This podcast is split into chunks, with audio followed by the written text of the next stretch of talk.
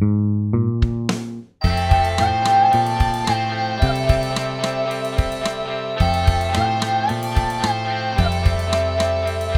под линия. Здравейте, вие слушате Бележка под линия, предаването, в което разговарям с преводачи за техни художествени преводи. Аз съм Стефан Русинов и напоследък ме вълнува идеята, че никой превод не е съвършен и абсолютен. И затова въртим разговорите тук около изборите, колебанията и главоблъсканиците, които са неизменна част от преводаческия процес. В този епизод разговарям с Крум Крумов за превода му на сборника Сесета, чувствителният разказвач на полската писателка Олга Токарчук. Това са цели няколко прецедента в предаването. За първ път разглеждаме сборник Сесета. За първ път книга на Нобелист. Олга Токарчук спечели наградата през 2019, ако правилно помня. За първ път имаме писателка, преведена от преводач, т.е. жена, преведена от мъж. Споменава съм, че това е непренебрежима рядкост на нашата книгоиздателска сцена. В смисъл, че наистина се случва забележително рядко. Достатъчно рядко, за да се отприщят въпросите защо издателите внасят предимно мъже, а преводачите са предимно жени. Може би в други държави е така, не знам, нямам поглед, но така не, че това е интересно. Тук и с Крум говорим малко и за това в разговора. Също, ако това може да се бори за прецедент, за първ път предаването повтаряме език, от който е превеждано. Всички епизоди до сега са за преводи от различни езици. Но за полски вече сме говорили в епизода с Катерина Кокинова за нейния превод на Космос на Витот Гумбрович. Иначе нито един от тези прецеденти не е реалната причина да избера чувствителния разказвач. Просто исках да, да поговорим за книга на издателство ICU, понеже те са интересно присъствие в нашето пространство. Каталога им е внимателен, както и отношението им към изданията им и към преводачите също. Примерно, те са сред редките случаи на издателства, които включват бележка за преводача в самата книга. Това си един отделен жанр, бележката за преводача, който все още прохожда, според мен. И ще е интересно да се види как точно е оформено то и каква информация включва. ICU са също едно от малкото издателства, които неизменно слагат името на преводача върху корицата. Нещо, за което впрочем призова Дженнифър Крофт наскоро от високата трибуна на The Guardian. Дженнифър Крофт по, една, по едно съвпадение е английската преводачка на романа Бегуни на Токарчук. Ще сложа линк към статията в Guardian в описанието на епизода. Най-общо патос, нейният патос е, че преводача е автора на всяка дума и запетая в преводния текст и не е логично да седи скрит което само подхранва съмнителното убеждение, че преводачите са нинджи, че добрият преводач е незабележим. И съпротивата, на, съпротивата срещу това убеждение всъщност беше един от водещите мотиви да започна това предаване. Аз поделям мнението, че незабележимостта на преводача е иллюзорна. Най-малкото предположение е, че това пред очите ни е негов или нейн авторски текст. Макар и преводаческото авторство да се различава от писателското, но да не задълбавам сега в този въпрос, че откарам още половин час. Ето какво си говорихме с Крумов. Значи тук екипната работа има много общо с по- повечето ти забележки в, въпросите. Защото Ясно. буквално м- голяма част от бележките под линия, които са обозначени като бележка на преводача, всъщност са бележка на редактора или бележка на някой, който е помагал. Защото първо ние имахме много скъдно време и аз предимно съм превеждал. А, а обясненията под линия до голяма степен са плод на навена. Ясно. Ма, а, а те някои бяха отбелязани като редакторски. Да, да. Някои са преводачески. Ама значи сте гонили някакъв срок. Ами да, гонихме срок. Окей. Okay, okay. Искахме да излезе книгата преди, преди лятото. Буквално. Ясно, ясно. М- значи имахме два пъти по-малко време, отколкото би трябвало да имаме за такава книга. След това произлязоха и други някакви, не мога да им нарека проблеми, но Mm-hmm. Действия от това, че книгата, аз трябваше в един момент да оставя наистина всичко Mm-hmm. и само да превеждам. Ясно. Съответно, имах огромното желание след превода да посетя Исландия И го направих буквално на втория ден и след това се оказа, че нито съм прочел, нито съм разбрал какви са изискванията, какви са рестрикциите. Ага, и първо не излетях, първо не излетях, защото не бях разбрал, че искат PCR. Второ, е, 6 дни от така наречените ми почивка, защото аз отивам там да карам колело, е, седях на карантина. защото не бях прочел. А не бях прочел, защото карантина. аз не можех да изляза от тази книга. Трябваше да прелетеш. Добре, на мен това ми е много странно с сроковете. Защо? Ти имаш представа защо се е гонило някакъв срок там да, да излезе? Нещо паз, пазарни. Защото аз не разбирам от пазар.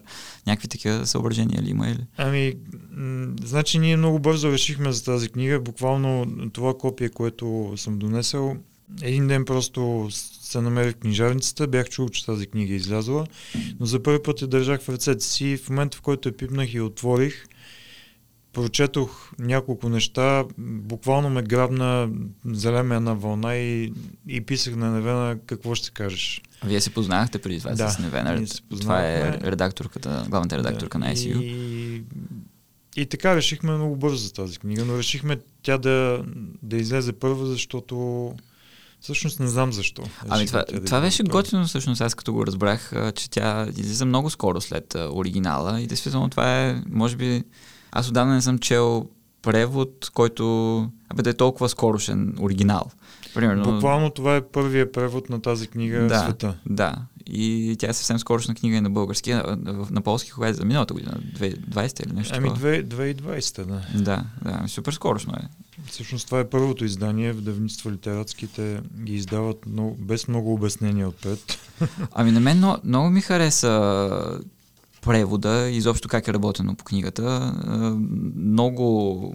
Ами така голямо удоволствие изписах докато я чета и не, не усещах да нещо да е спестявано. А, усещах, че е работено с внимание и то на всички етапи. Превод, редакция и така нататък. Тоест, аз не мога да си представя как става това с бързане, защото аз ако бързам, ще омажа всичко. Не, то не стана с бързане, но стана, както споменах в началото, с... а, Сега знаем, че в нашите географски ширини това включва и Полша, човек да е само преводач на литература Мгм. е лукс, който почти не можем да си позволим, нали, вече там на Запад е различно. Но аз също не само превеждам книги, също съм заклет преводач е, по български язик в Полша, което... Окей, аз ще те питам за това, да. Да, което се свързва също с превод на много документи, посещение на много съдилища и полиции и така нататък. Ясно. Но аз трябваше да, да се откажа от това за буквално два месеца и също от другите ми дейности, които всъщност са... Понеже аз съм фрилансър и Мгм. трябваше да се откажа да се концентрирам върху книгата. Значи, започвайки от буквално един абзац на ден, за да постепенно да се навлезе в книгата, стигайки до а, 10 часа превод на ден без особени почивки. А за тези 10 часа вече като си навлязал в книгата, колко успяваш да Като страници ли? Да, примерно. Ами, Или няма в някакво. един момент правих по едно есе на три дни, но качествено. Окей. В смисъл, от, начало, от началото на есето до края, док- докато беше затвърдено и от, и от Невена. Значи системата ни на работа беше такава. Ние, аз превеждах есето, изпращах го директно за редакция. Може би и това ни спести много време. Книгата не беше Аха, преведена изцяло. Добре. Те първа да е редактирана, а ние превеждахме и редактирахме в Симул- движение. да, да, симултанно симултант, едва ли така може да, Да. се каже, да. А, а ти като го преведеш, после четеш ли още веднъж два пъти? Чета, нещо да, чета. И, и си поправяш там. Чета, неща. поправям и в момента, в който реша, че е, сега нямаше го момента на така нареченото отлежаване. Защото есето Да. вече след е, корекцията и редакцията се връщаше при мен. Аз поглеждах последен път и след това го връщах за последен преглед пък от страна на редактор и коректор. И там в файла, който ти пращат, са отбелязани какви поправки са нанесени. Да, или? да. Окей. Що? Защото аз съм имал случаи, в които ми пращат с файла, обаче не са отбелязани. Ами аз съм имал с... а, сега, може би не е много добре да го казвам в ефир, но не, с, добре, всичко приветстваме. с моята собствена книга, всъщност дебютна, М. буквално аз получих файла поправен без, без никаква следа. Да, абе, знаеш ли го това, не знам дали съм го споменала, защото аз първия път, като ми се случи това, се ужасих и една нощ буквално не спах. Не съм имал такова друго, но не спах, за да мога да го изчета цялото и да видя дали всичко е наред. Имаше някакви неща, които не, не са, са супер поправки редакторски, но имаше някакви неща, които объркваха. Да, обърква винаги има. Винаги но нещо. има в Word една функция. А, знаеш ли за... да я кажем да, да се научи. uh, compare documents. Да, да. Uh, мисля, че е в Tools, в да. инструменти и там си въвеждаш двата документа и той ти ги изкарва като track changes после, все едно автоматично. Uh, и това ми спести много работа във втория и третия том, когато трябваше да, да засичам отново такива поправки. Но, примерно, скоро а, слушах една лекция на една редакторка в така голямо издателство, която говореше за редактирането. И тя казваше, че на преводачите изобщо не им се занимава да гледат поправки и те изобщо не ги търсят. А пък и тя, понеже е много опитен редактор, тя се държи на поправките и дори преводачите да имат някакви възражения, не би ги приела. И беше много, много странна лекция. Така, Явно зависи, странна. зависи от преводачите и от редакторите, но аз имах щастието специално а, за тази книга да бъда част от един много мечтан екип от професионалисти и чувствителни хора най-вече. Ти предпочиташ, извинявай, прекъснах ти. Ние Добре, просто си... много се обичаме вътре в тази книга всички. яко, яко. А ти предпочиташ така да работиш, да минат през теб поправките, да дискутирате? Значи, връщайки се към моята книга, аз буквално като дебютираш автор си мислиха ми явно, явно тук е явно е така. Е така. Тук в България е така, че нямаш много право на мнение. Нали, добре, че те издават и, и трябва да си щастлив и да си мълчиш. Ужас. Обаче аз още не мога да го преготвя това, че на някои места текста ми поддава така, че аз не, не си го разпознавам. Да, да. Това е редакторска намеса и като ако редакторът ти е с различна ценностна система, както е в случая, малко така остава един кисел после вкус. Абсолютно, да. Най-малкото, че не си потърсена, пък твоето име все пак стои mm, там да, като да. автор. И сега аз знам, че хората, нали, не говорим за, за в момента за разказвача за, за Исландия, харесват тази книга, но аз продължавам да изпитвам един лек срам и удобство от това, че знам, че вътре има някакви неща, които не са мои, не са поправени. Точно. Пример ще ти дам. Редактора ми, понеже, както си говорихме в началото, обичаме аматьорския спорт. Е, лексика от рода на триатлон, дуатлон ние в ежедневието и аз бях написал, че се нами е неуморим в дуатлона по мебелно катерене и задаване на въпроси едновременно. А редакторът ми го беше написал биатлон. Беше ми го поправил на биатлон. Нали? Къде е биатлон, къде е дуатлон? На едното стреляш, на другото бягаш да, да. А чакай, това е твоя авторска книга. Да, така? да. А, тази, която ти написа за пътеписаната, да, която е, нали? Тя, дай да я промотнем тук, как се казва. Около Исландия за 14. Окей, okay, добре. А, ами да, да, да. Ние сме говорили друг път, че е сложна ситуацията и действително има преводачи, които всъщност предпочитат да не ги търсят, защото те се да. опитват да вържат двата края, не им се занимава наистина. Но за мен правилната практика е наистина човек, който е прекарал най-дълго време с а, текста, преводача, да минат поправките през него. И най-малкото дори да попадне на такъв категоричен редактор, Ами да види какво е поправено и да се получи, примерно, да вземе там нещо за следващите преводи, които Ами аз мога да кажа, че специално при разказвача имах щастието, м- когато видя поправката, да се съглася с нея на момента, защото знам, че е правилно. Знам, че нали, не се държа като магаре и не, mm. не упорствам, когато виждам, че е по-добра. И от, от друга страна имаше думи, които знам, че моят вариант е по-правилния, защото става въпрос за някакво двойно дъно или друга семантика, така че аз е, там, където си знаех нещата, че трябва да бъдат така и ги усещах, натисках и държах да си бъде моето, но в повечето случаи съм се съгласявал mm. поради същата причина. Както ти споменах, аз е, много превеждам на усет, на, на интуиция. Ами то е неизбежно. Нали? Въпросът е вече доколко какъв е процента усет и разум? Еми, нали? мисля, че това ще го, те първо ще го разбирам. Да, да, да. Но Аз тук, не съм го разбрал още. Тук имах наистина много сериозен гръб. Сещаш ли се за някакви такива по-конфликтни ситуации? Аз тук си падам по конфликтните ситуации. да го направим интересно. Да.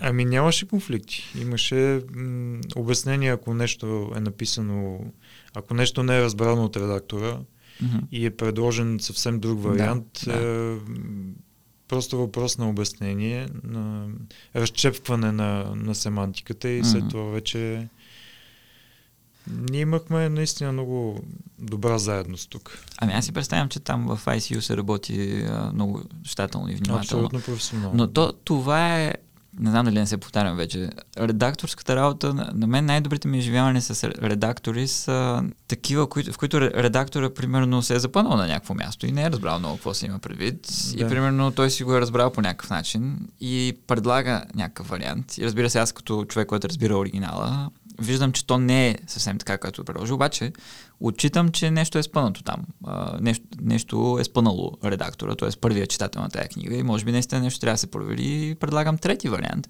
Да, да. работа на редактора по-скоро наистина да задава въпроси и да казва, бе, тук сигурен ли си, че това е най-добрият вариант. Да, и аз така мисля, по този начин се завързва и някаква дискусия и, и това е пътя mm-hmm. към истината.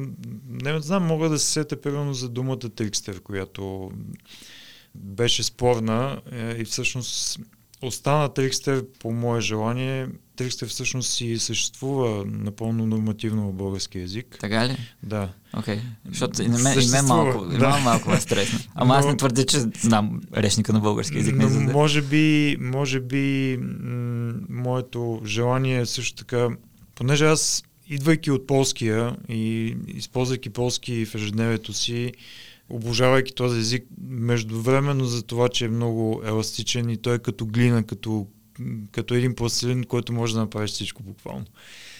И много ми се иска българския малко повече да е такъв. Понякога не се получава, за съжаление. Но пък кой друг, ако не е литературата и превода, може да контрабандира някакви по-световни думи. В смисъл, според мен, да се запълваме да бъдем само пористи, не правим много добра услуга на родния си език. Нали. Знам, че има български думи хубави, по-българени, красиви, но езика малко или много вече се унифицира така, както и света. Но моята най-голяма мотивация да, да оставям такива думи като оригинал е, че самата Ога Токарчук пише по този начин.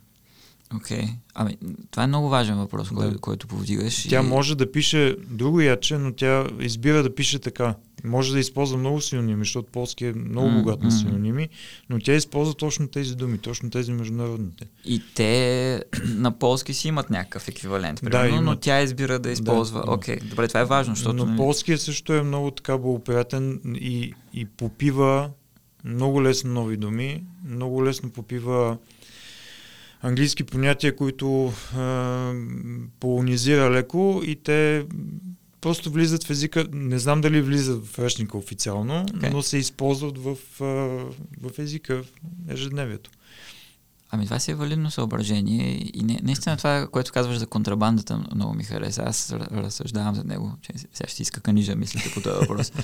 сега наистина единият критерий, по който можем да оценяваме някакъв превод и по който често се оценява превода, ама не съвсем правилно според мен, е неговата гладкост. Нали? Да. Всичко да се звучи на български и да не усещаш, че четеш превод все едно. Нали, това е някаква много странна така, хвалба за превода. Аз изобщо не усещах, че чета превод, е, което е много съмнително, че това е предимство на, на превода, че това е някакво постижение на превода.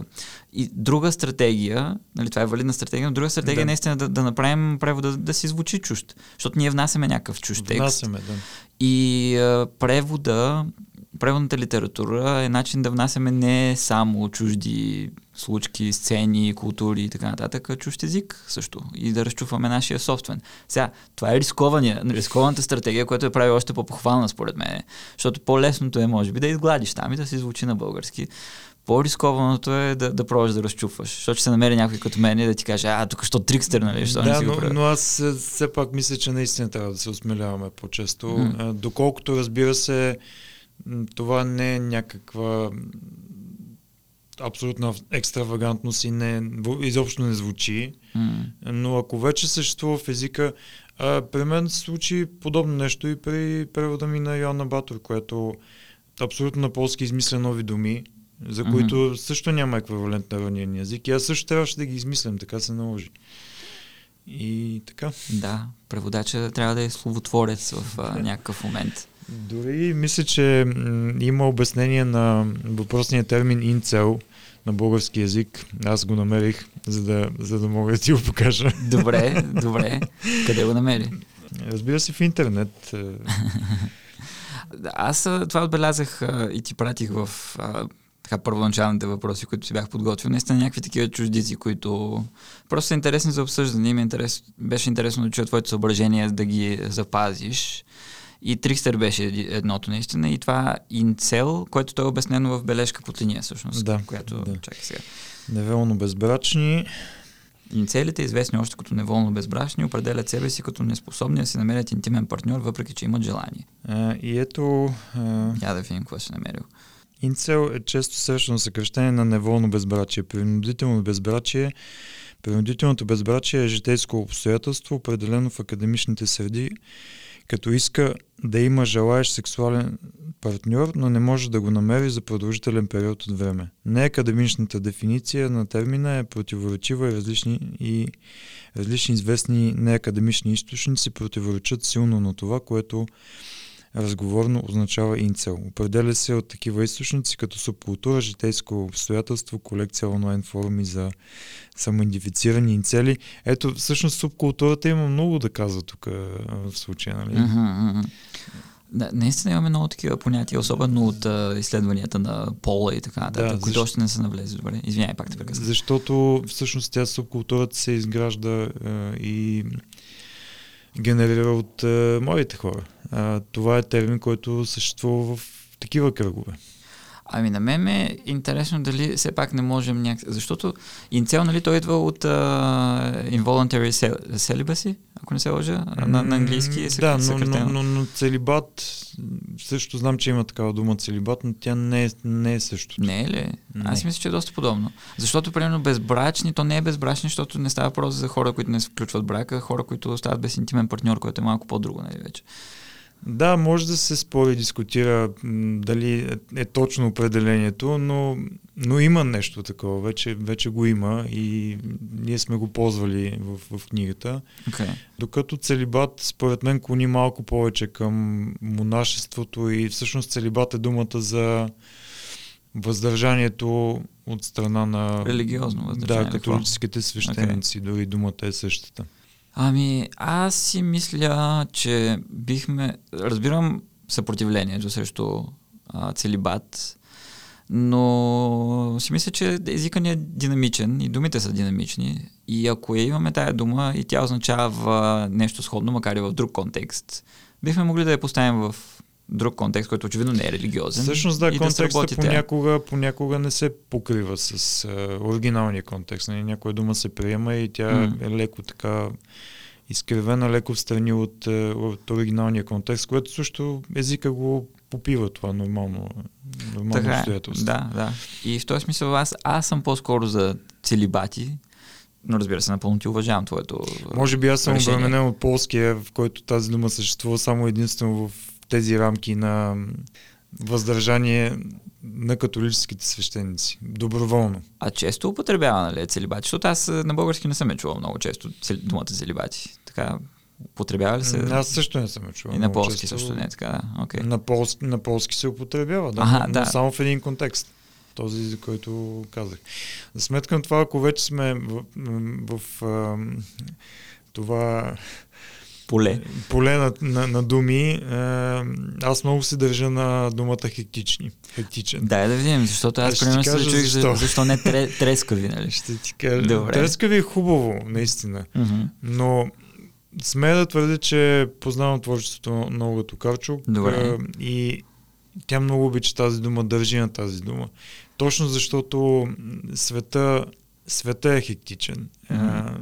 А, тя не иска да бъде света хектичен, иска да бъде малко по-чувствителен. Okay.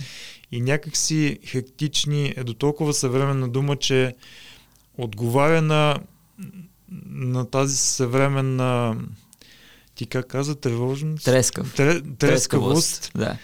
която е над трескавост, според мен. Ага, в смисъл, ние е... сме много по-трескави, отколкото преди сме били. Това е по-трескаво от трескаво. Да. Такъв смисъл. Аз не съм сигурен дали го разбирам така. Аз дори в книгата си използвах и м- както си говорихме в началото за редакцията, тази дума ми беше променена. В смисъл, не я приеха. Хектичен. Да, хектичен. Окей. Okay. Обаче ти си. Но аз много я харесвам. Ами, аз... аз уважавам такива неща. Ма, виж, уважавам някакси.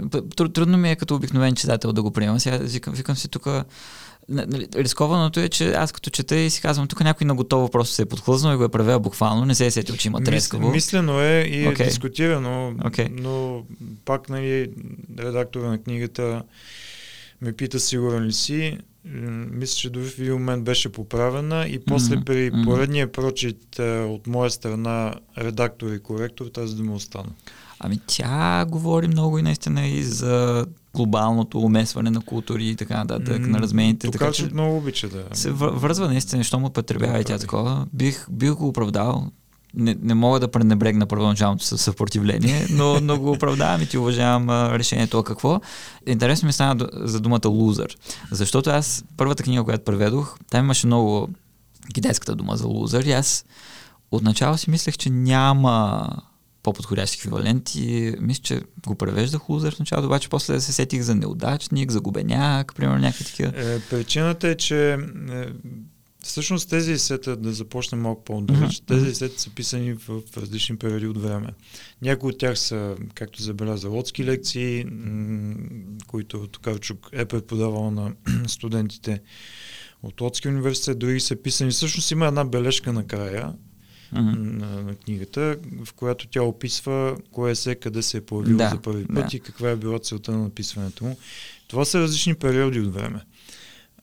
И, и просто в тези различни периоди тя използва и различни е, думи, различни синоними. Мгм, мгм. Това е причината. Значи тя може да използва за неудачник също си има дума на полски синоним Okay. и тя използва в един момент, след това използва лузър. Тоест ти си внимавал Да. къде има синоними и си гледал на български също да е различно. да. Е, това е възхитително, браво. Това е, това е причината. И, и не е само примера с лузър. Мисля, че имаше още няколко думи, които дори ти беше забелязал. Мисля, че ще стигнем до там в, едно, в един Ами момент. то пак е свързано наистина с това, че толкова много явления навлизат в Европа и в нашите такива по-малки, да ги наречем, култури през английски, а, че някакси лузър носи по-голяма тежест, повече съдържание, отколкото неудачник. Защото той направо си има лузър култура, да речем, в... А, Да, и много зависи наистина от Щатите. контекста, да, който да. използва. Еми, Така че е, умишлено е. Аз тук сега няма нали, да ги нищим дума по дума, но съм си записал всички думи и мисля ще да ги изчита, които е така. А, са ми се сторили интересни, защото се говори наистина за много съвременни неща в книгата и са, са много любопитни такива казуси на неща, които са навлезли български, автоматично през английски, но все още не са, не са кодифицирани, т.е. няма ги в решника. И там дали няма, дали ние казваме акаунти, лайкове, драг Queen, казваме скреч карта и така Да. нататък. Обаче няма ли, има ли го съмнението при тебе, че тук трябва аджба да им измислим нещо на български на тия неща? Ами за скреч карта въобще не бях сигурен. Да. Честно казано, това беше м, една протегната ръка от страна на редактора. М. А, на мен също не ми звучеше, но нямаше всъщност друг. Да, какво друг казваме? вариант. Талонче за трие, няма то малко е за да, търкане, но, нали, за търкане. нали знаеш как умът ти директно отива при онова явление с е, талончетата и, и Да. цялата мафия около... М. Аз исках да избегнем подобно Аха, такова съображение си имал. Съобра- Да, Окей. исках да избегнем м, читателя да си мисли, да, ума му да из, наистина да избяга и да, да го свърже с онова явление. Затова избрахме и скреч карта. Всъщност това беше предложение, както споменах от редактора. Аз си мислех за нещо друго, но асоциацията беше прекалено нелитературна. Разбирам, разбирам. Виж, това, това много влияе, нали? Това е, опираме до въпроса как а, превеждаме наистина един текст от а, една култура в друга. И ако уж сме верни на оригиналния текст, всъщност даваме на тукашния читател, който е свикнал с друга култура, има друг контекст, нещо различно. Защото наистина тук много хора, много читатели ги свързваме тия неща с а, нещо пошло, с нещо мафиотско. да. А пък в оригинала го няма това и преводачите трябва да се съобразяваме Трябва да с съобразим, рецепцията. Да. Да, Ами да. аз е, мисля, че в повечето случаи се съобразявам с рецепцията, което то също е въпрос и на интуиция, нещо, което ти светва и в един момент си казваш, а тук е, може да се разбере погрешно и в, и в съвсем друг контекст, така че трябва нещо друго да се измисли. Но за другите думи, сега локдаун, Локдаун, мейнстрим, да. Но... лоша дума, което не можем да я заменим с друго. Но аз си мисля, че... Имахме затваряне, нещо, ама... да. ние сме малко така на опашката за използване на тези нови думи. В смисъл, Европа ги ползва съвсем свободно. Не знам, може би трябва да сме малко по-смели. От друга страна, прав си, че един гладък превод, който звучи изцяло на български си има преимуществата, но М. аз като че ли съм повече за обогатяването на езика, независимо дали въпросните думи ще останат в него или не, защото доста голям процент отпада, когато престане да бъде актуален.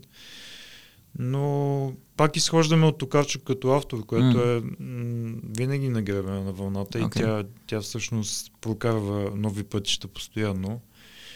Аз съм окей с тази стратегия напълно. Познавам не един и двама преводачи, които биха, биха скочили на това, нали? защото е, защо ще вкарваме тук чужди думи, като имаме български или можем да измисляме български.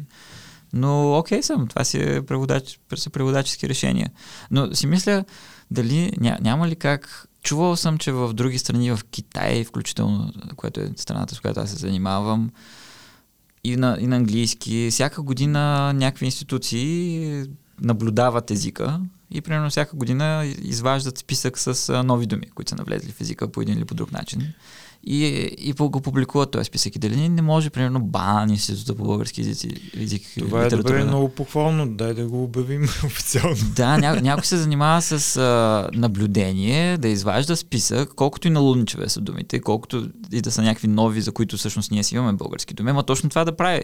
Да казва, ето тази дума е нова и на български може да има този вариант, или пък на български няма вариант, обаче аз, понеже той ще е някакъв спец, там аз си го представям, някакъв супер магиосник, да предлага дума на български. Сега тя може да не навлезе, обаче да има такова предложение, както имаше някакво предложение в някакъв момент, уикенд да бъде заменено от почивник. Аз реално познавам хора, които почнаха да използват почивник вместо уикенд. Сега това е дреболия. нали? Ами да, на руски си има дума, нали, за уикенд. Ето, и те да. се използват, но да, хайде един призив към Министерството на образованието Айде, и към, и към бан. да, да отворят такава Ако някой от бан слуша, тук. длъжност.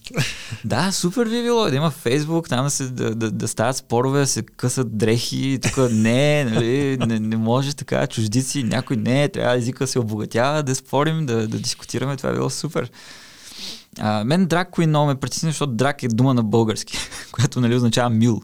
да. И, и малко странно се получава Драк Queen. Ама аз не знам дали имаме на български нещо, какво да е, не, не, нещо трябва да се пък Тук като че ли нямахме...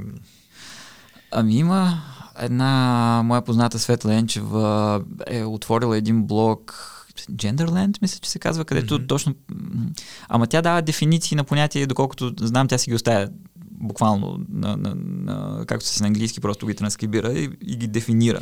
Не мисля, че предлага решение на български. Да ме прощава, ако, ако предлага. Сега в момента не си спомня, понеже отдавна да, съм го отварял този сайт. Но е хубаво да се ровим в такива неща и да ги обмисляме, да. А, наложиха ли се някакви по-обстойни проверки и консултации за някои области? Примерно, е, Токарчук на няколко пъти казва, че тя е завършил психолог и използва а, някакви термини от психологията. Абсолютно. Ти консултира ли се с някой или чете? Имаше много консултации, много хора ни помагаха, латински термини, психология. Да. А ти ли ги търси консултантите не, или редак... Не, редактора търси консултантите Окей, и те окей. са абсолютно доверени хора, които реагираха на мига и А ти ли... Извинявай пак. това си беше част от екипната работа и много М-м. голяма стоеност всъщност на, на тази книга.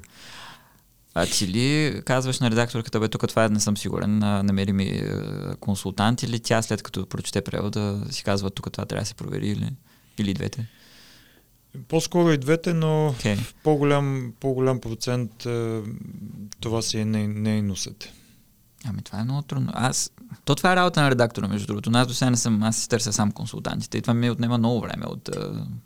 Да, както споменахме в началото за е, Редактирането. срока, въобще Да. да. краткия срок, всъщност тази съвместна работа и консултанти, пък и хора, които четяха готовите текстове, също на едно доста високо културно ниво, автори, режисьори, поети, и всички те много ни помагаха. Ние затова и успяхме книгата да направим такъв кратък срок. А, това е много яко, че... Това, че е кратък срок, не, не значи, че не е изпипана и не е работено по нея. А, потвърждавам. Потвърждавам Но- моето впечатление е такова, да.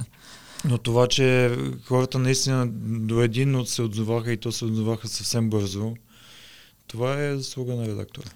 Ами за, за пореден път и, има някакво показно, не, не показно, ами доказателство, че наистина е екипна работа превода и колкото повече хора са Да, намесени, абсолютно, толкова по-добре се абсолютно. получава. Защото наистина има представата за преводача като човек, който си трака самича вкъщи. И то наистина Има, в част от има и процеса е това, това. Да. но аз съвсем не се чувствах в случая самотен.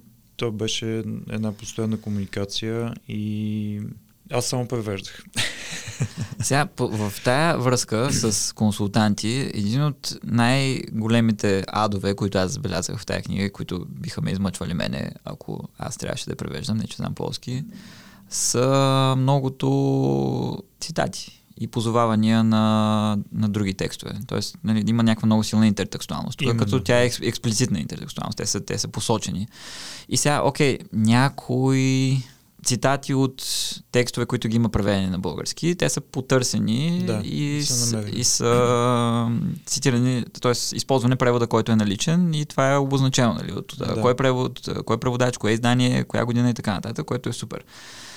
От там нататък не ми става много ясно, когато има а, цитати от книги, които не са, от текстове, които не са превеждани. Как, какъв е бил подхода? Ами, част, всъщност, Всъщност искаш да кажеш първо тези другите как си ги търсил, защото ти живееш в Польша, нали така? да, живея в Полша и всъщност е, конкретният ресърч на тези, ето ресърч пак. Добре, да. Думата. Имаше и в Ем, книгата ресърч, да. Беше направен от български преводачи и когато няма посочен преводач, е, това означава, че превода съм го направил лично аз. А, имаме случаи с Набоков, когато превода е направен за нас на конкретния абзац, на конкретния текст, специално за целите на книгата. И, примерно, Набоков беше преведен от английски от е, наш консултант, така да кажа, О, преводач. обаче, сега, значи, Но не е бил публикуван, съответно, когато не е бил публикуван, Да. той няма как да се окаже под линия. да, ами, ама, значи, той е на полски в оригинала, той е цитат. Да, Вие го намирате откъде от английски. и трябва да намерите оригинала. М, нямаше го оригинала. В смисъл, оригинала на английски да, но преведен на български... Да, да, да, да, трябва да намерите английски оригинал. Да. Е това как го правите? Смисъл, купувате книгата онлайн, какво правите? Имаме си.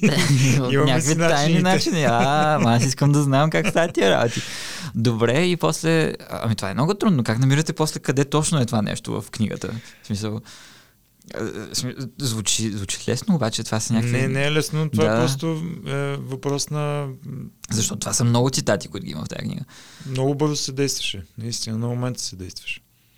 За- Защото... Не сме го оставали за по-късно. В момента, в който стигнем до въпросния цитат, се отбелязва, Окей. действаме и, и преминаваме към следващото. Защото ако го няма онлайн да може да се сърчне, сърчне Ами в случая, случая с Набоков е сърчнат цитата и е Окей, преведен намерен от интернет.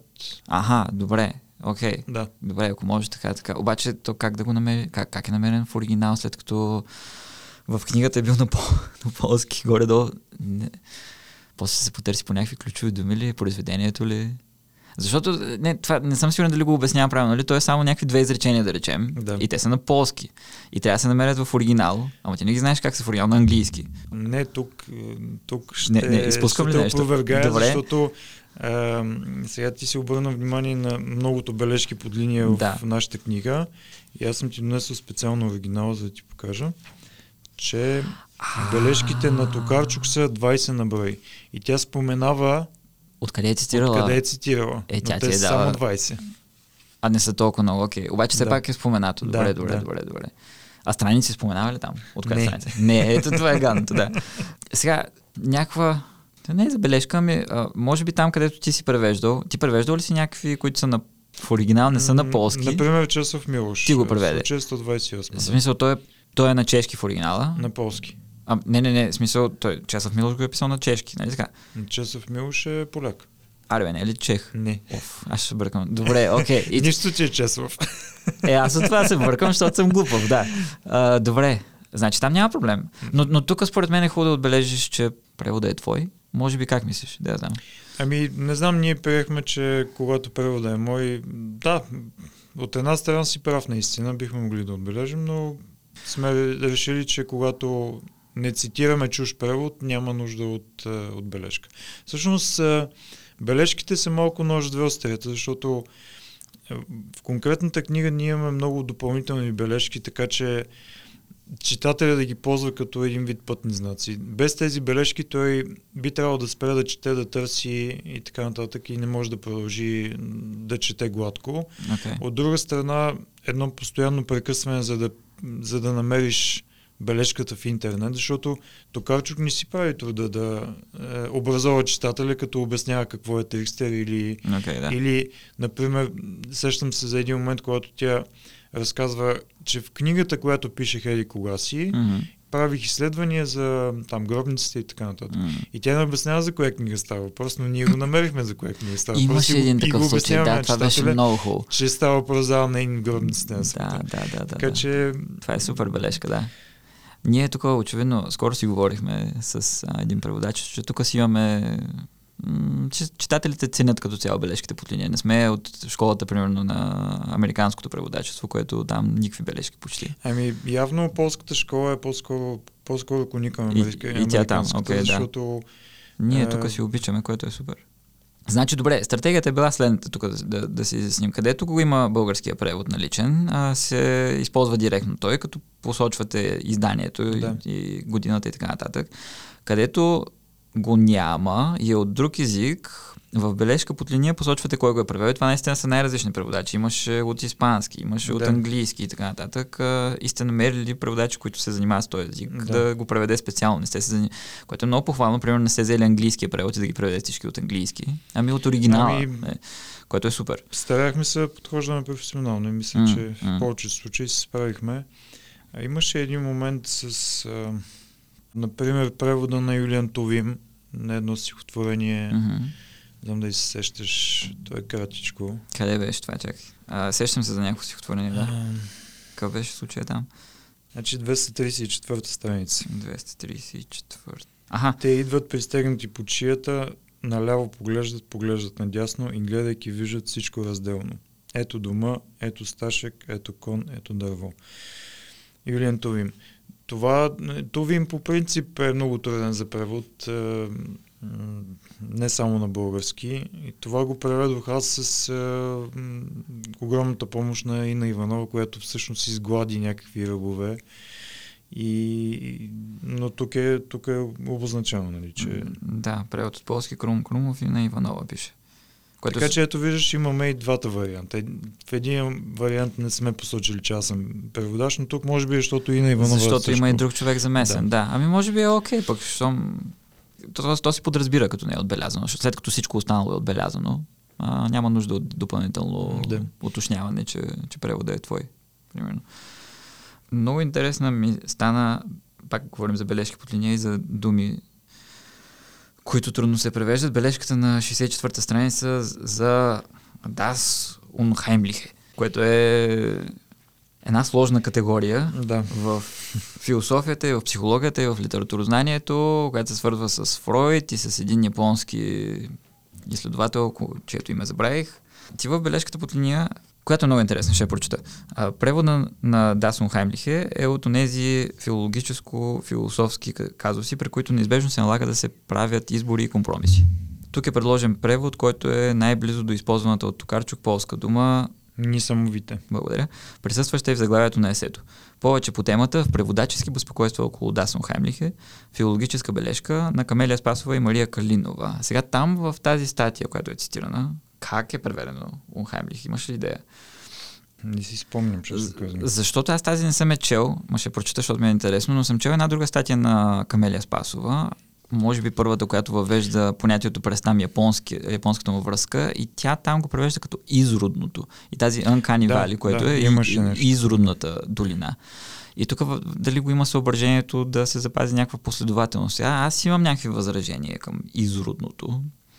Необикновеното може би е малко по-близко, обаче малко по-незловещо, пък то трябва да, да има всъщност ние дискутирахме и решихме да не ползваме изродното, но м- тази бележка решихме, че бележката един вид ще нивелира този, този избор. Защото отпращате да. все пак към изследователите в България. По този начин пък много изневеряваме на самата Токарчук, наричайки необикновеното изродно. Okay. Много се отдалечаваме от полския вариант. Беше дискутирано това, да. Сега не. се сещам. На мен, понеже това понятие ми е много интересно и, а, и аз обичам литература и изобщо изкуство, в която има това а, необикновени, странни работи. И наскоро слушах един подкаст епизод на моите приятели от Рацио, които точно се занимаваха, целият епизод беше за Унхаймлих. Да. И те там го бях, използваха думата обезпокоително. Тоест, трето нещо. И после в техния Discord сервер се завихра една дискусия, в която полудяхме всички и почнахме да, да мятаме какви ли не а, варианти за превод. Аз тук съм ги извадил и ще ги изчета набързо. Надявам се да не ти досъдя, обаче много, много интересна така комбинация се получава. Значи почнахме с обезпокоително. А, минахме така през нечовешка долина, което го има в Камелия Спасова и изродната долина. Да. Оттам нататък а, говорихме за това, че то не е свърхестествено, защото свърхестественото е вече нещо бие на магично, да. а е някаква така, как да наречем, битова изродност. Е. Да. Ужасяващото мисля, че е превеждано есето на Фройд, необяснимо, отчуждаващо, непонятно. После почнахме да говорим, че трябва да е някаква дума, в която събира неразбираемост, необичайност, обезпокоителност и злокобност. Именно. И вече почнахме наистина, се, се побъркахме и почнахме да си измисляме някакви думи. Примерно извънзнайно или извънродно. А, и а, аз, на мен ми хрумнаха някакви, примерно, чудновищно или чуждовищно, което звучи вече Ето, ако малко... българския беше малко по-еластичен, би могъл да, да ги... Да, да си измисля някакви думи, нали? Да. И после мисля, че в, пак в лекциите на Дарин Тенев и Камелия Спасова точно имаше някакво такова да, понятие като обезпокоителна естетика, обезродяваща страшност, екстимно, което е много интересно, или нали? обратното на интимно. Да. И Поян Манчев в, едно интервю а, предлага думата лихо а, която така е една стара българска дума за наистина някакво непривично усещане, не, за чувство Чувствам на... Чувствам се лихо. Това, да, лихо, лихо ми е. Да. Лихо ми е. Та, ето някакви всякакви такива варианти, които... М- мисля, че това е се заслужава един такъв дискусионен клуб около една дума. Има дискусия, наистина. Да, да, много е интересно думата. Ами, за мен пак това, което говорихме в началото, че аз съм окей okay с всички тия варианти.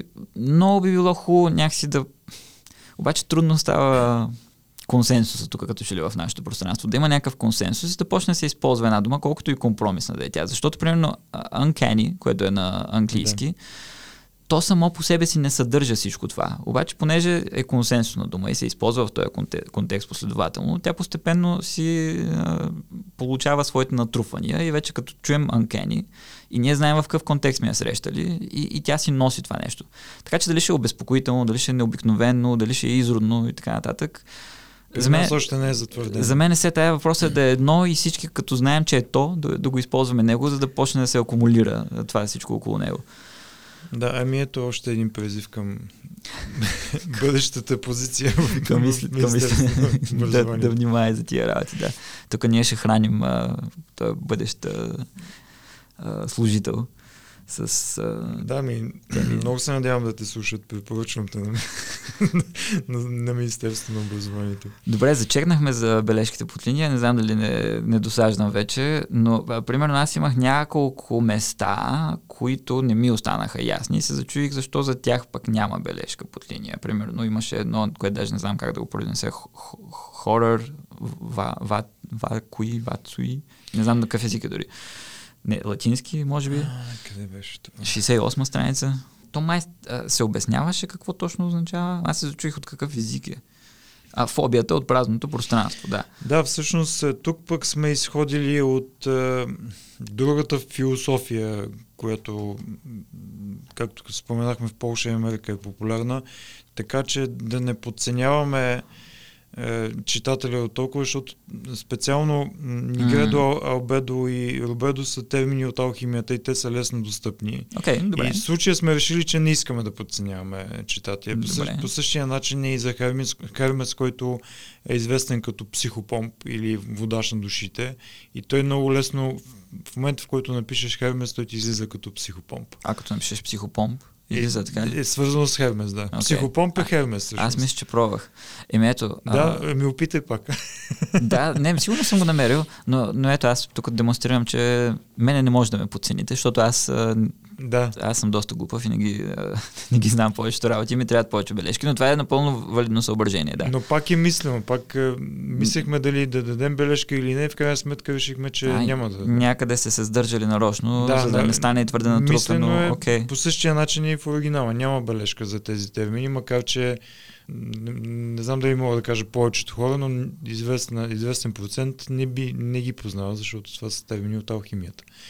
Да, такова решение взехме и аз мисля, че то не е грешно, просто е представител на другата концепция. Да, аз не смея да кажа дали е правилно или грешно. Не, Само а, давам а, моето читателско изживяване, което със сигурност не е представително или Сега, меродавно. със сигурност, ако аз бях натоварен с целият този процес, как, както беше в някои издателства, бих извадил бележка, за да, за да ми е мир на главата, както се казва. М, Но в случая беше тази книга е екипна работа и екипно решение. Те сте решили заедно. Да. Ами напълно. Но е мислено. Не е, не е, Не е минало просто, минало, да. незабелязано Да. или нещо такова. Окей. добре. Ами някакви думи ми се ще да зачекна. Примерно м- си отбелязах думата дупета. В, а, а, там се говореше за съвременната култура на глобализацията и как пътуваме. Имаше едно изречение, спекли сме си дупетата по египетските и тунизийските курорти. Това вече е мое решение, първоначеско, защото оригинала е различен. Така е. В оригинала буквално си изпичаме коремите. Обаче, ако... А, ако, колко интересно, добре. Ако ти си една кифла с извинения, която нали, ходи и се показва по курортите, Мгм. как се хвалиш на приятелката си? Изпекох си коремчето или дупето? Добре, това си търсил. Да. Защото, знаеш, на мен ми се стори малко е, странно, не заради това. Виж, аз не съм подозирал дори, че... Има известна да е. самоирония. В смисъл, те Да, не е да, самоирония, дори те, известна ирония от страна на Токарчо, как си исках да предам тази ирония. А защото тя говори в Да. първо лице множествено член. Да. Тя се включва и себе си. Но, но понеже а, текстът е с критично настроение, т.е. Да, тя, тя да, критикува да. тези явления и за това на мен дупетата ми се стори мека дума. И а, си помислих, че по-би се връзвало да е задник. И Задница. се, и се зачудих дали не е имало някакво умекотяване от твоя страна, пък то всъщност е било съвсем друго. Но за мен тя говори частично така, сякаш а, тя е извършила този акт на Да, да, да. хващане да. на тен. Окей. Нали, Не знам дали се изразявам правилно. Разбирам но... те много добре, разбирам те много добре, въпреки че на мен не ми дойде нали, тази асоциация. Аз просто се зачудих да няма някакво смягчаване и дали примерно на полски има, както ние имаме тук, дупе, задник, гъс. Не, не, няма смечане, защото Там е въобще корема, няма, да. няма думата дупета в случая, нито, нито по-вулгарна, нито А, по-смечена. радвам, радвам се, че го задах този въпрос. Да, и аз се радвам. благодаря защо, ти. защото тук имаме так- така нареченото в а, научната сфера преводаческо изместване. Тоест, нали, някаква невярност на оригинала, която обаче си е съобразена с тук а, някакъв контекст, в който влиза превода и отново за мен е напълно валидно преводаческо решение. Макар, че за в бъдеще ще ми е много от полза това вмятане, защото аз обикновено се изпотявам сериозно, когато трябва да превеждам много, нещо вулгарно. Въпреки всичко не изменям на оригинала, но няма да излъжа, ако кажа, че в главата ми е буря дали Разбирам. да не изменя. Разбирам, разбирам. Защото аз самия се притеснявам от... Срамувам се от тази дума. Да, да, да, да, да, да. А от коя дума? Ако е вулгарна. Ако е вулгарна, да. вулгарна. Ами разбирам, В да. същия контекст един, можем да минем към един от въпросите ти Да, за това как мъж превежда жена. да, да. Ами, Има ли някакво смисъл, влияе ли по някакъв начин на преводаческия процес? на мен абсолютно не ми влияе. Мисля, че в обратната посока би ми било много по-трудно. Също аз не обичам много да превеждам мъже. Яко. Добре. Каква е разликата за теб между мъжкото и женското писане? Може би първо вулгарността. Грубостта. Грубостта, някакси. да. да. в един по-телеграфичен, по-стегнат стил. Аз някакси обичам така по-разтегнатите текстове, по-обяснителните, по- по-подробните. По-така впиващи се в детайли. Да, да, по-детайлните. По-чувствителни, да ги наречем. да. Определено, да. да. да. Ами сега, нали, това са генерализации, които правим, обаче аз поделям наблюденията ти за, за мъжко и женско писане. На мен повечето ми любими писатели са жени, като цяло, мисля. Или поне доскоро. беше, Не мога да знам. кажа, че повечето ми любими писатели са жени, но с е, по-голяма лекота и желание превеждам жени, всъщност. И, и това е някакси естествен процес при мен. И по ти идва този По-мой, език да, някакси. То, то се споменаше, аз тук, тук се бях наканил да те питам дали... Защото тя, особеното на тая книга е, че тя до голяма степен е книга за писането. И Олга Токарчук си разкрива някои от стратегиите, които има, ня... причините, заради които пише, целите, които иска да постигне с писането и примерно обръща много голямо внимание на нежността. И примерно тези насоки, които дава тя за писането и за четенето на нейното писане, на те влияят ли ти, дават ли ти някакви Еми да, посоки да, на превеждане? За мен това е един абсолютен наръчник за... М. Първо за писане, за млади автори. Мгм. Второ, аз докато превеждах се замислих върху една концепция. Дали пък а, чувствителният разказвач а, не е и чувствителният преводач, този, който е гласа.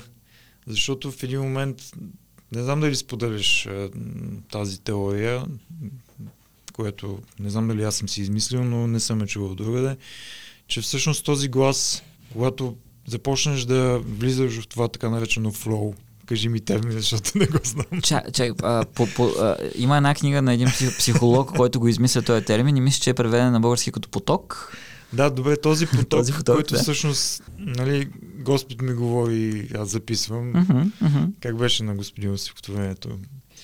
Той просто ми диктува, аз не мога Не да мога цитирам, аз- съм го превеждал. Е, Литературен вестник стихотворението на Георги Господинов. Аз мисля, че той всъщност не е, нали. Е, Доста хора са говорили за това, че някой им диктува, нали. Доста писатели го казват това. Аз не твърдя, че някой ми диктува, но в един момент, е, в един момент то става един вид от само себе си и тогава аз откривам, че това са най- най-чистите ми преводи, когато, когато навляза в този поток. Тя твърди, че по същия начин и с, с разказвач. Всъщност този е, глас е извън нея. В този смисъл ти подбираш ли си преводите? Какво Дали- да превеждаш? Ти... Дали ги подбирам? Подбирам ги абсолютно по усет и това, което на мен ми харесва, на мен ми Мгм. говори, което аз обичам да чета, м, И... вдъхновява ме, възхищава, казва ми нещата, които са важни за мен. Но най-вече, най-вече това е художествена литература. Като, например, има един полски автор, казва се Ежи Пилих, който пък е полски Набоков. Той вече почина неотдавна. Него не бих могъл да го преведа никога, защото е адски вулгарен. Аз м, може би трябва да, не знам, да се превъзмогна 10 пъти, за да седна да го превеждам. И Но казваш, че го харесваш. Или... не особено. В Не Смисъл, особено, харесвам, окей. харесвах Окей. преди, преди Набоков, а, Боже Набоков, Да. а, Буковски. Ага. Е, още като по-млад човек, малко по-такъв опортунист се разбунтуван, но вече не мога да чета Буковски. И поради същата причина не бих седнал, не бих избрал автор, който не е чувствителен, а е обратното на, на чувствителен. Поне в този период, не знам. Ами знаеш, аз мисля, че това е много ценно, защото като че ли повечето преводачи, които аз знам, а, превеждат каквото им поръчат. Тоест няма, няма, Аз не мога. няма някакво избиране. И това е супер, че не можеш, според мен, защото, примерно, както един писател не може да пише във всякакви регистри, не може да напише всичко. И, примерно, Олга Токарчук, кой дадеш да напише някаква книга, която тотално не е не, нейният жанр, въпреки че тя за това говори, че е опитвала, примерно, криминалния жанр там и така нататък. Тя може би няма да се справи. И това е окей. Преводачите също като писателите си имаме характери, характеристики и е готино да... Нали, ние очевидно трябва да сме да, да владеем повече мимикрията, отколкото писателите, може би. Защото на, малко или много превеждаме различни гласове, твърде различни гласове. Но няма лошо да, да специализираш и да знаеш какво имаш в тебе като език, да си с отворени така, рецептори към това, което четеш и да, да, да си съзнателен за това, доколко то ти импонира и доколко влиза в тебе и доколко може да излезе и така по усет и по интуиция от тебе, което е, са най-ценните преводи за мен. Именно, да. Да. Аз напоследък съм почнал така да, да експериментирам и да, да, да се хвърлям в някакви неща, които не са ми работа, според мен, и не са ми съвсем по не по вкуса, защото аз си разширявам вкусовете напоследък, ама така, така наречената из, комфортна зона излизам извън нея. Нали? Но първите преводи, които съм правил, също съм си ги подбирал много внимателно, за да са нещо, което наистина много ме е докоснало, като съм го превел. И знам, че това докосване може да излезе обратно като някакъв такъв кохерентен език, който аз имам в мене. Да, може би това вече напълно професионално превеждане, превеждаш какво ти поръчат е един mm. следващ етап, може би, но mm-hmm. за сега аз мисля, че като непрофесионален и мога да кажа полупрофесионален преводач, мога, в смисъл тогава излиза тази дълбочина, която mm. и търся и мисля, че и съдържам. И по същия начин, в смисъл аз превеждам чувствителна литература, mm. художествена и то такава, която ми кореспондира и книги за биографии и личности, които пък ми импонират много. Okay. Като последния ми превод за Ежко Кучка, mm-hmm. втория човек в света, който изкачва всички на 8 хилядници. Сега имаме един нов проект, който надявам се също да, да се случи за също една личност, поляк, който е световна личност и това, което е направил преди, не знам, вече 90 години е уникално. Mm. И, и който за мен е мисия да, да, да преведа тази книга, но за сега още нищо не мога да издам. Не знам дали въпросът не е глупав, но има ли някаква разлика между тези документални книги, които превеждаш, художествените и също, може би, по-мъгливия въпрос, дали има разлика между превеждането на книги с сюжет, художествена литература и есета, каквато е тази книга на Токарчук.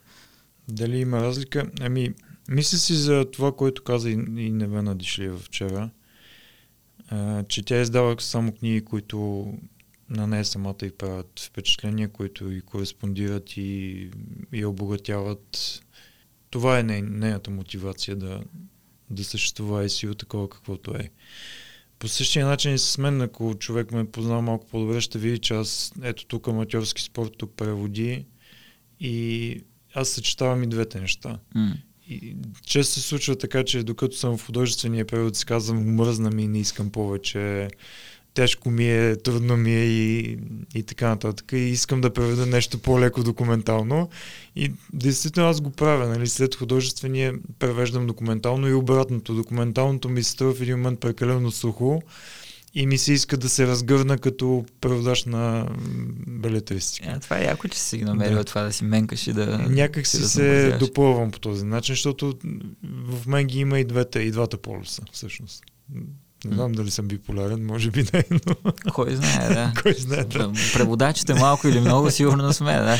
Да, но аз примерно харесвам и много, уважавам и ми кореспондира също е, тази теория, която Токарчук тук mm. е, вкарва в книгата за множествената личност. Аз съм абсолютната множествена личност. Mm-hmm. Е, всички са множествени личности. Въпросът е доколко предполагам а, си позволяваме да поддържаме контакт с а, всичко, което бушува в нас. Да, да, много си прав и колко не, не му обръщаме гръб като нещо ненужно и нещо, което е зле прието от обществото или от е, обкръжението. Да, като цяло обществото, може би за добро или за зло, не знам, ни принуждава да сме малко или много така... Скучни. Монотонни, еднолики, предвидими, което може би е окей okay за предобществото. А, то нали в сега тук ще се забавя в някакви китайски теории.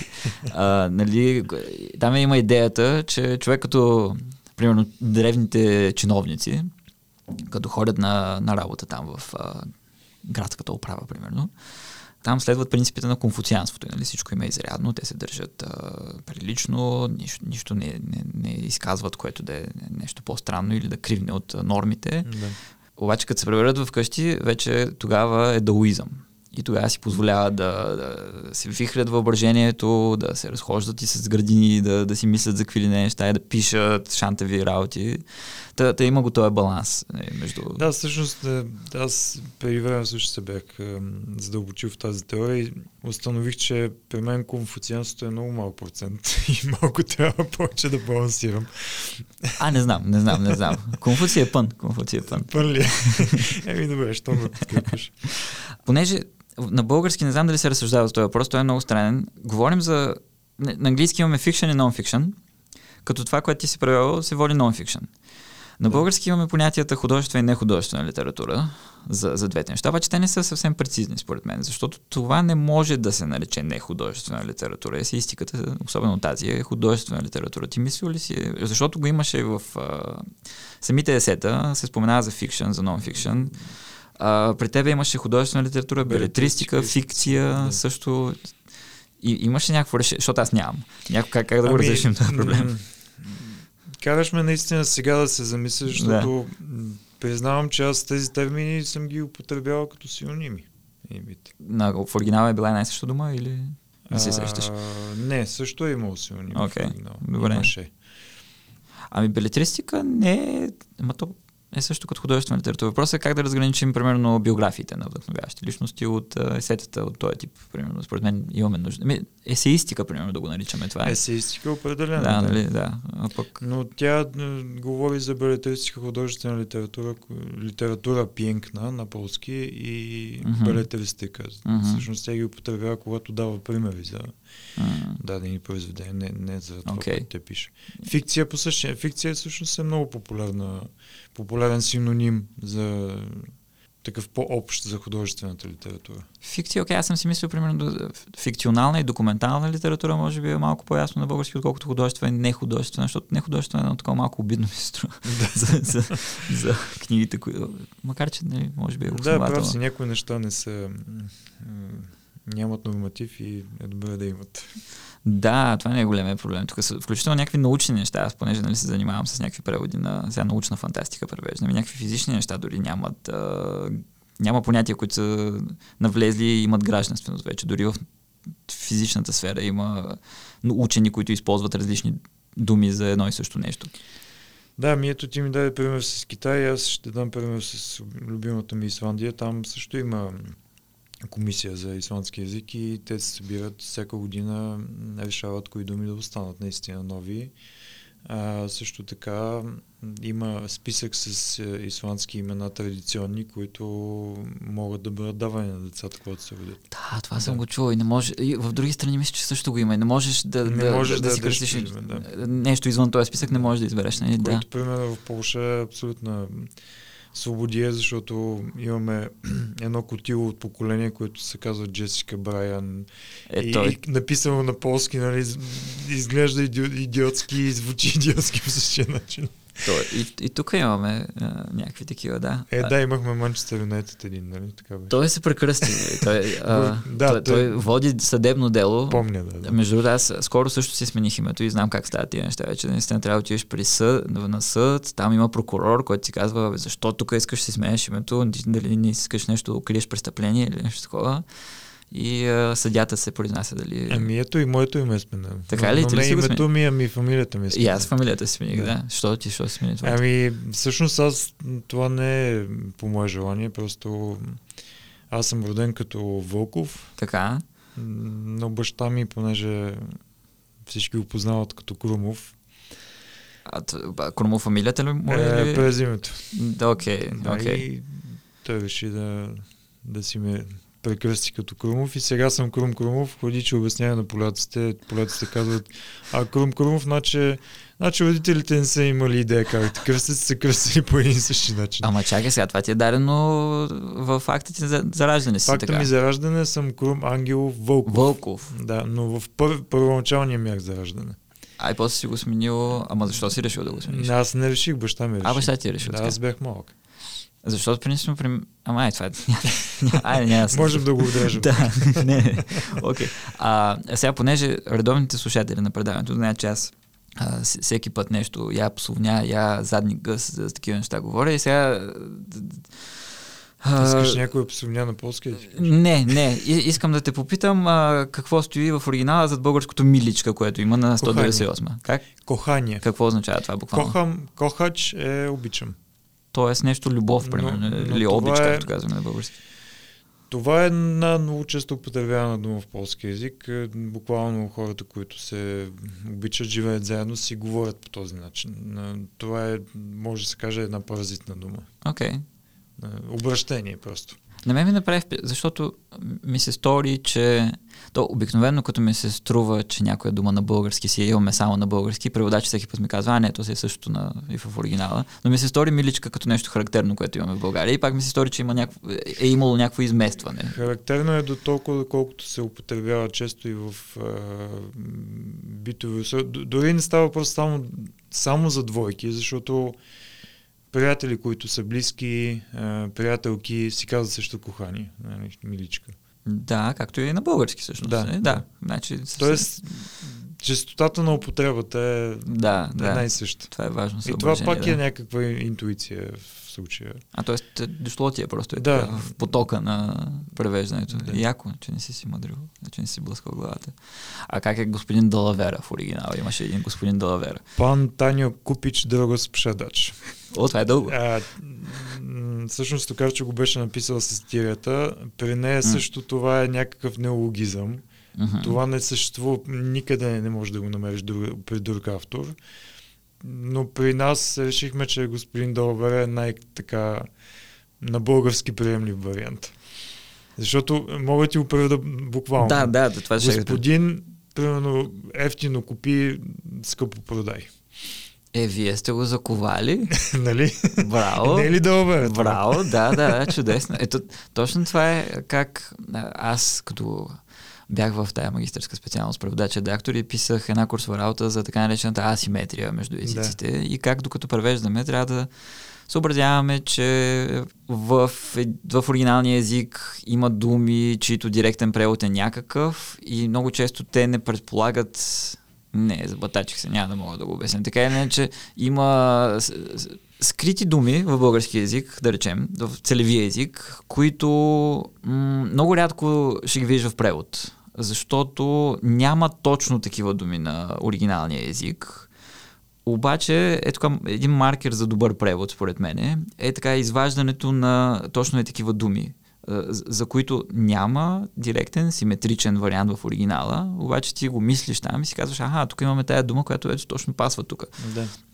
И си мисля, примерно, че ако се превежда от български на полски, имаме далавера на български и може да се преведе точно по такъв описателен начин. И превода, как- както е в полски оригинал, превода често става по-описателен, но ако имаме съзнание за тази асиметричност, можем да си го, да си е по-ударно и по-компактно, както си е оригинала. В случая се е получило всъщност едно компактиране, което е, на мен много ми харесва.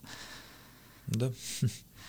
Мисля, че се получи наистина този, този термин. Раздърдорих се пак. Сега, понеже Олга Токарчук наистина много голямо внимание обръща на, на странното, на чудното и на мен ми направи впечатление една дума а, чудачества, която много ми хареса и пак си мисля, че може би е имало някакво изместване там или някакво по-мислене на съображение. Ами, се? е, знаеш думата на английски bizarre. Аха. Думата за... Всъщност ще свържа този термин с разказите, които предстоят да излязат. Мгм. Е, Чудати разкази, превод на Силвия Борисова. Това са- на, да. на полски е оповядание бизарне. Всъщност бизарне думата се използва на полски. Ама си е частотно, смисъл употребява се, се от... Употребява се, да. Тя е някаква внесена, Да, внесли да, се, да, да, да. Бизар е много хубава дума. Да, Всъщност Токарчук много често употребява бизар, бизарне, като, както и хектичен, Окей, но пък добре. вече, вече български не би издържал бизарен да бъде, нали? Така си мисля. По-трудно, да, Да. въпреки че що да не, ама да. Ами, Макар, че имаше такова предложение, признавам си. Така ли? На мен ме... а, че- Срещал съм този проблем, че имаме много малко или много незадоволителни думи за странно. А, да, да речем, аз съм се чудил така нареченото weird fiction, как да го превеждаме Мгм. на, на български. И а, съм срещал вариант а, странна фантастика. Аз самия съм си Но мислил... не го изчерпва. Да, самия съм си мислил за откачена литература, което не знам, това си е някаква моя измишлетина. Но чудачество много ми хареса, особено като си го свързал наистина с този сборник, който предстои да излезе ами, на Олга Токарчук. Всъщност аз, е, когато превеждах е, тази дума, а, не знаех за сборника. Okay. И, и ми се стори, че чудачество е много по Олга Токарчук. Всъщност, мисля, че на мен ми помага много това, че аз е, смея да твърда, че я познавам като, като хастар. Ти на какъв език си е чел на полски? Само на полски. Само на полски. А чел ли си правите на Силвия Борисова? Окей, okay, добре. М. Ами имаше един случай, в който имаше, мисля, че голям цитат от а, превод на Силвия Борисова. Е, това вече пак е ролята на нашия okay, редактор да. и за щастие, нали, мисля, че беше задал такъв въпрос за правейки други времена. Mm-hmm. Ами от не ни не повече от 5 минути да намерим въпросния цитат. Е, е, да, защото тя Невена Дишлиева го е издавала вече. Сигурно да, е позната. Това го имаме на файл и... А, и на файл го има, да. А, а знаеш какво се сетих по тази линия? Имаше сравнително пространен цитат от а, Пират на, на Платон. Да, да. Там, сега, много, много интересно, говорили сме друг път за това, когато има такъв пространен цитат и, и се използва превод на друг преводач, и това влиза в твой текст, който си е така, ти си го обгрижвал и много внимателно.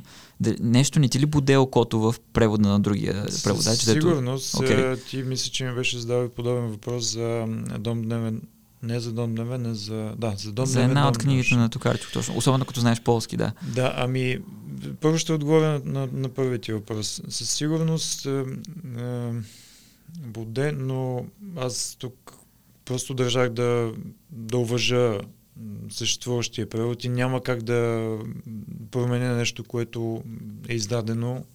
Поне така си мисля, не знам.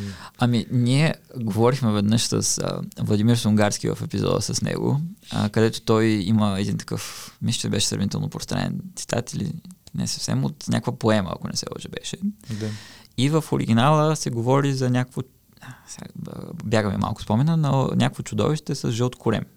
И точно този цитат за жълтия корем е някакъв ключов, който той има и трябва да го преведе в неговия си текст. Да. И той отваря на личния превод и, и няма, няма. няма никакъв жълт корем. Да. Изобщо, изчезнало е това. И в такива случаи, като не ти уидисва, нали... Нямаше такива фрапантни okay. моменти. Със сигурност полския превод е малко по да не кажа свободен, но по-вдъхновен, по, по, по-търсени са думите. Okay. Понеже полски е като език, както вече няколко пъти споменах, е доста по-еластичен, преводача може да, може да го върботва много, много по, по-лесно. Така че полският превод сега харесва ми повече, но нямаше е, пропуски и фрапантни моменти, които да, да ме дразнят. Hmm. От друга страна, по въпросите за Дом Дневен, Ами аз мога да не съм съгласен с някои неща, но да. пак има едно, една колегиалност, уважение към преводача, така че сложил съм фрагмента така, както си е публикуван. Ами не, според мен така трябва да е. Ако да. няма нещо фрапантно от рода на жълт корем, нали, да. го няма, според мен си е редно да се запази както си е, за да... Защото в крайна сметка интертекстуалността е толкова важно нещо в тази книга и е много важно да се запазят тия връзки както са си. Да. Според мен. Има една много интересна дискусия, за която има полярни мнения сред преводачите. Какво се прави с писателските пропуски? Примерно забелязах на едно място, на 216 страница, чакай да си припомня аз точно какво беше, че си отбелязал, а, че а, Олга Токарчук е цитирала нещо неправилно, като че ли. А, бележката си под линия е в окончателен текст на романа, героинята не използва този израз. Да, имам отговор на този въпрос, просто Отговорът е много прост. Тя цитира по памет. Да. Ако, ако аз да намеря грешка mm-hmm. и знам, че това е грешка на автора, първото, което бих направил е да консултирам с автора okay. и след това спрямо неговата неинтерес, защото автора може да каже ами да, нали, това е грешка, поправете я, имате благословията ми, поправете или, или може да каже да, да оставя да така. така. Съответно, за мен консултацията с автора е ключова тук. Но в конкретния случай не става въпрос за грешка. Токарчик просто цитира по памет, което сми, мисля, че изцяло оправдава. А какво наложи бележката под линия? Тоест от това отбелязване, че нещо е объркано тук? Ами, знам ли, може би желанието ни да да бъдем малко по-точни и да, да образоваме читателя. Окей.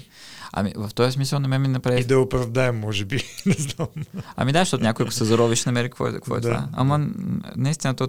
Ами хубаво е, хубаво е да ги има тези неща. Въпросът е доколко е позволено тук според тебе направо да се поправи в текста, да не пише в бележка под линия тук писателката нещо се, не си е спомнила добре, ами направо, направо възможно ли е тук в случая да се просто не се нанесе в, в самия текст поправеното, т.е. правилният Пон- цитат. понеже тя в текста обяснява, че как беше, хайде да го намерим момента, 145 ли беше? Две- 216. Ага, да, а, страната на Блейк. Не могат да бъдат прекусени, че живеем в затвор, живеем в тенджера с похлопак. Като живеем в тенджера с похлопак е цитата.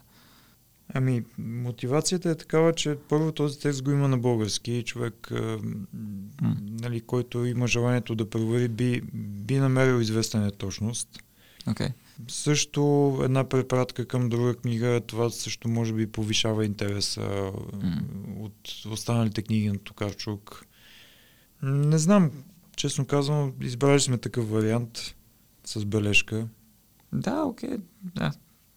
Друго, което ми направи впечатление по тая линия е как а, Олга Токарчук нарича чудовището от историята на Мери Шели, и така беше, Франкенштайн. Франкенштайн, да. А Франкенштайн е доктора. Да. А чудовището няма име. Да, но в поп-културата също. В поп-културата им е? Да, Окей. е, И- и... за това говоря. Мислиш ли, че ако бихме извели бележка, нямаше да е прекалено така, вече да е много и... Не, за бележка не съм съгласен със сигурност, ама може би да се потърси автор, къде да се каже, бе, тук аджба, то нали не се казва така, да го оставим ли така, след като е в поп-културата е така. Защото е някакво такова разминаване с, с фактите, наистина, пък ако държим да образоваме читателя и така нататък. Ми аз не знам. Може би си прав, но... Не знам дали съм прав. Може би също това, че говорим за Олга Токарчук и имайки предвид и нейната заетост, това не е автор, който сега Мгм. отговаря бързо. Мгм. Да. Минава се през а, агенти, секретари Така и така нататък. като говорихме за последователността и за това, примерно, цитатите, въпреки че не са съвсем това, което на нас би ни харесало като превод, да ги оставяме същите. Примерно ми направиха някакви дреболи впечатления от рода на това, че а, филма на братя Куей по разказ на Бурно Шулц в- е преведен Улица на крокодилите, Да. а в превода на Магдалена Атанасова на български е Улица Крокодилска. Прав си, но ние сме базирали на филма точно. Ето, ма то не е ли също заглавие на полски? Е, и, и, имаш предвид, че той е излизал на български или... А, Той излиза, в смисъл, а, превода на Бруно Шулц на български, официалния, както ти спомена, е Да. улица Крокодилска, Да. но във филма е преведено като улицата на крокодилите. Ама, в смисъл, как е... Има го на български този да, филм. да, да. Как го намирате това? Как е превеждано? Това е Еми, някакво- това вече си беше работа на редактора и, и, и наистина беше намерено. Ай, стига, тя пък откъде го е скопала това? Някакво... Не, в Да. интернет може би го има. Тоест, тук имаме един интересен случай, в който на полски литературното произведение се казва по един начин, филмовото произведение се казва по същия начин, литературното произведение е преведено по един начин на български, а по филмото е преведено по друг начин. И понеже тук става въпрос за филма, вие сте били верни на филма, Да. все пак. Да. А, много щекотлива ситуация. така е. Но това е, да, интересно наистина. Аз понеже много се възхищавам на този превод на Магдалена Атанасова, това абсолютно е един от най-впечатляващите преводи, които аз съм чел. Може би бих бил верен на нея все пак, но разбирам съображението напълно, че сте избрали все пак филма, що ме превежда. Той наистина. Да. Да, нещо ти, ако се сещаш. А, интересно, трудно. Ами в началото им, имаш интересни въпроси от типа на има ли препокриващи съображения и цели при писането и превеждането. Да, това да Всъщност ние май си говорихме за това. Горе-долу. После да. дали живота в Польша влияе върху превеждането. Окей, да. Ами тук мога да кажа, че всъщност аз не знам как ще прозвучи, но докато живея в Польша, моят полски е много по-добър от български. Ами, и ако аз буквално не, не правя усилието понякога да, да, да се поддържам с четене на, на български книги, това излиза като трудност при, при превода ми, наистина. До някои думи и неща стигам на втори, трети прочит, които са очевидни. Ами това може би е нормално, не знам, той за мен е така. Защото аз ползвам, значи смея да твърдя, че превеждам и двете посоки. Окей. Е, А, това е интересно. Да, Ама е, писменно художествена да, литература да, да. също. Окей. Ами не са много нещата, но примерно поезията на Господинов М. излезе в мой наш превод с Северина Почкова на полски язик, като първия сборник с, с поезия на Георги Господинов изобщо. М. След това бяха американски, румънски и така нататък. Имам една антология, имам там някои разкази, превеждани. Мислех някакви проекти също такива съвсем индивидуални и самофинансирани, като български разкази, събрани концептуално. Яко. Но не се гледа с добри очи на, на подобни опити. Не гледат както авторите, така и, и читателите. На, макар, че ето, моят така съществен пример е, че Казанзакис на, на полски е превеждан от грък и то конгениално просто. Хм. Той живял ли в Польша? М, да, но това не го прави... А, абсолютно, абсолютно, да. да. Аз също съм полонист и, и живея в Польша, но Ами аз бях забелязал нещо, като живеех в Китай. Аз тогава почнах да превеждам от китайски на български. И някакси имах чувството, че по-лесно извират от мене разни, как да кажа, различни стилове и по-чисто се появяват. По- по-лесен достъп имам до тях. Сега като живея в България и като чета много на български, имам чувството, че е, малко съм ги заровил тия неща и малко ми се е унифицирал езика, може да, би. със сигурност вместо живеенето има много голямо влияние тук и М. може би ключово, защото аз на мен наистина ми извират на полски по-лесни нещата, отколкото ми извират на български. Окей, окей. Ама това е много ценно също да имаме такива преводачи, които живеят в други страни, защото това наистина е възможност да, да ни се разбърква езика.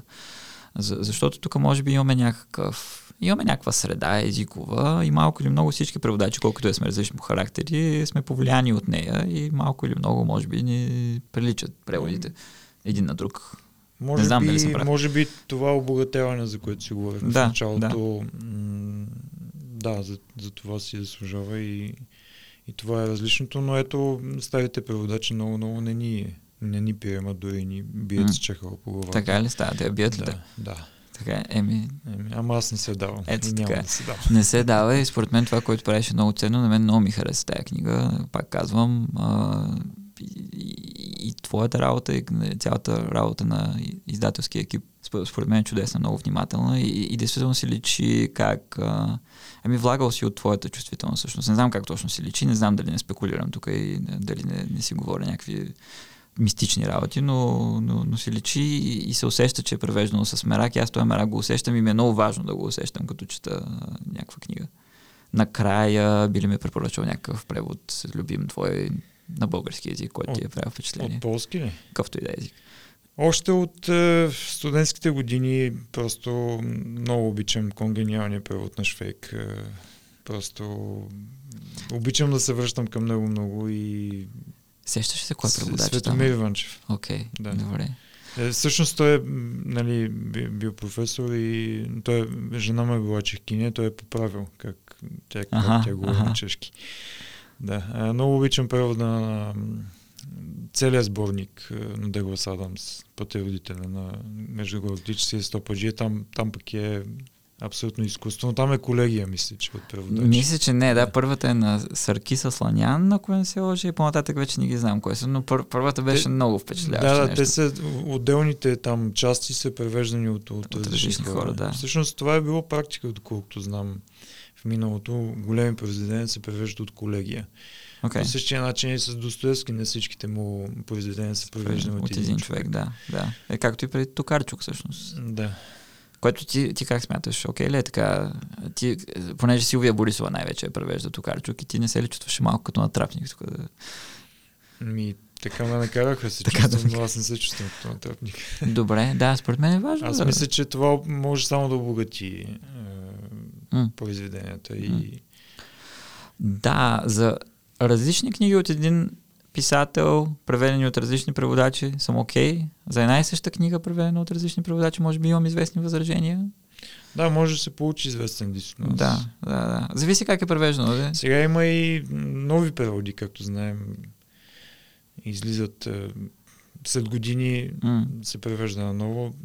Повече имам, сещам се за примери е, на полски язик, но едно фундаментално произведение на Ян Потоцки, ръкопис на Мерен Сарагоса, който той пише на френски, а, излезе сега с нов превод и разликата е огромна, наистина. В какво се състои?